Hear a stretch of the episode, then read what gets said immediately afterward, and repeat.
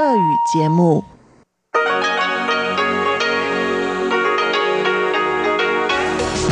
эфире Международное радио Тайваня. Здравствуйте, дорогие радиослушатели! В эфире Международное радио Тайваня и вас из тайбэйской студии приветствует ведущая Анна Бабкова.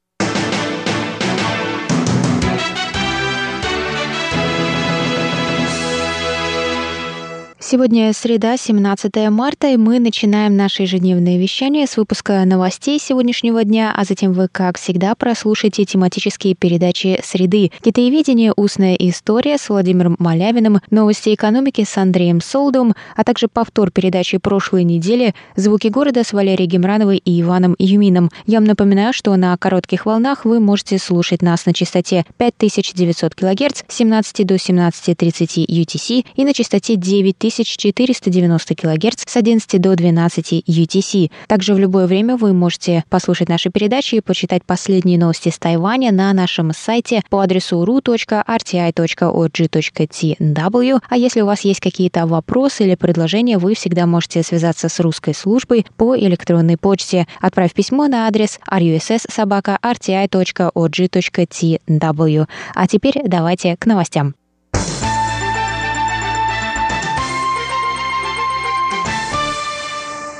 Министерство иностранных дел Тайваня опровергло 17 марта сообщение о том, что в течение двух недель Тайвань отправит Парагваю 2 миллиона доз вакцины AstraZeneca. Глава Департамента по делам стран Латинской Америки и стран Карибского бассейна Министерства иностранных дел Тайваня Юй Далей назвал эти сообщения некорректными.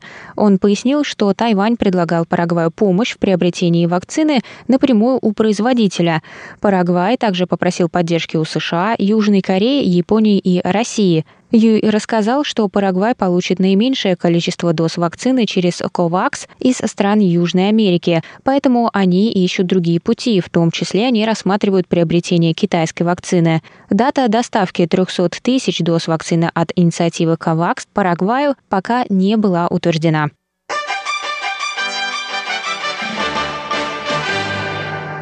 Правительство Тайваня успешно завершило переговоры с Палау о создании туристического пузыря, который откроет возможность путешествий между двумя странами без карантина, несмотря на коронавирусную инфекцию. Это стало возможным благодаря отсутствию случаев заражения как на Тайване, так и в Палау. Коридором смогут воспользоваться только путешественники, которые не бывали в странах повышенного риска в течение последних шести месяцев.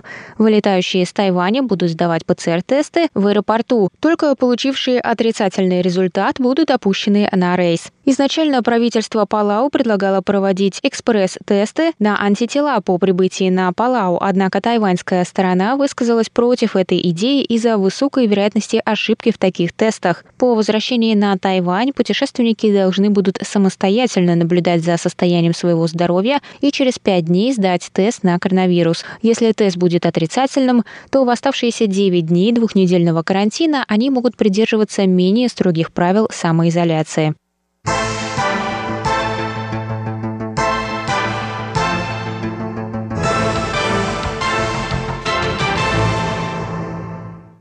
Министр образования Тайваня Пань Вэньчжун выступил 17 марта в законодательном юане с докладом о программах по улучшению уровня владения английским языком среди учащихся. В рамках своего выступления Пань призвал старшие классы средней школы использовать только английский язык на уроках английского. Он добавил, что ведомство хотело бы, чтобы школы вводили английский как язык преподавания и на других уроках, кроме китайского языка и социальных наук. Пани рассказал, что для реализации этой инициативы министерство помогает восьми университетам, которые занимаются профессиональной подготовкой учителей, в основании двуязычных образовательных центров.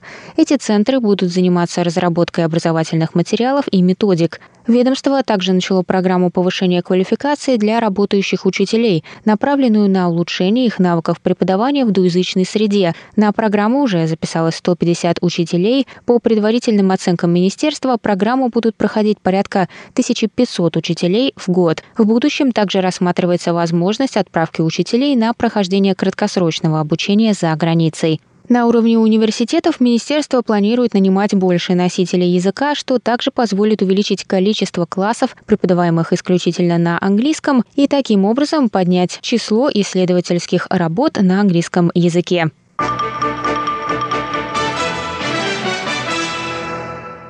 Начальник штаба военно-воздушных сил Тайваня Хуан Дживей заявил 17 марта, что 42 из 141 истребителя F-16AB были успешно улучшены до модели F-16V. Проект по улучшению на общую сумму 4 миллиарда долларов США планируется завершить к 2023 году. Хуан сказал, что обновленные истребители обладают более высокой скоростью и дальностью, покрывая почти все воздушное пространство Тайваня.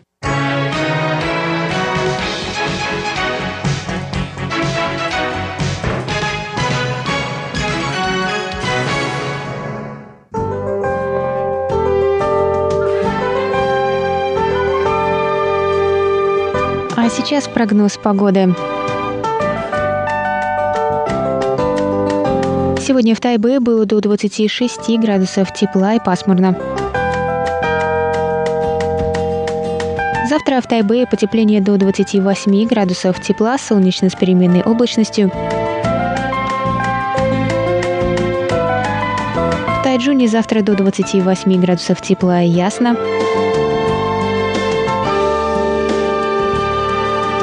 И на юге острова в городе Гаусюне также до 28 градусов тепла и ясно.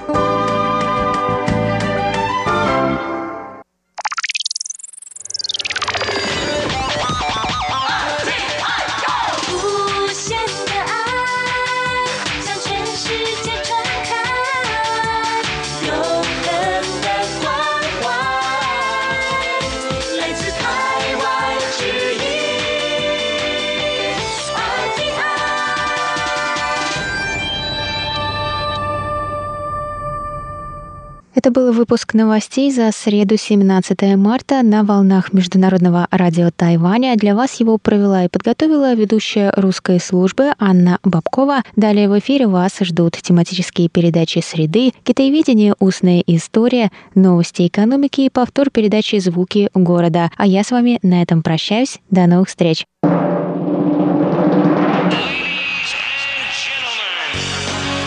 В эфире Международное радио Тайваня.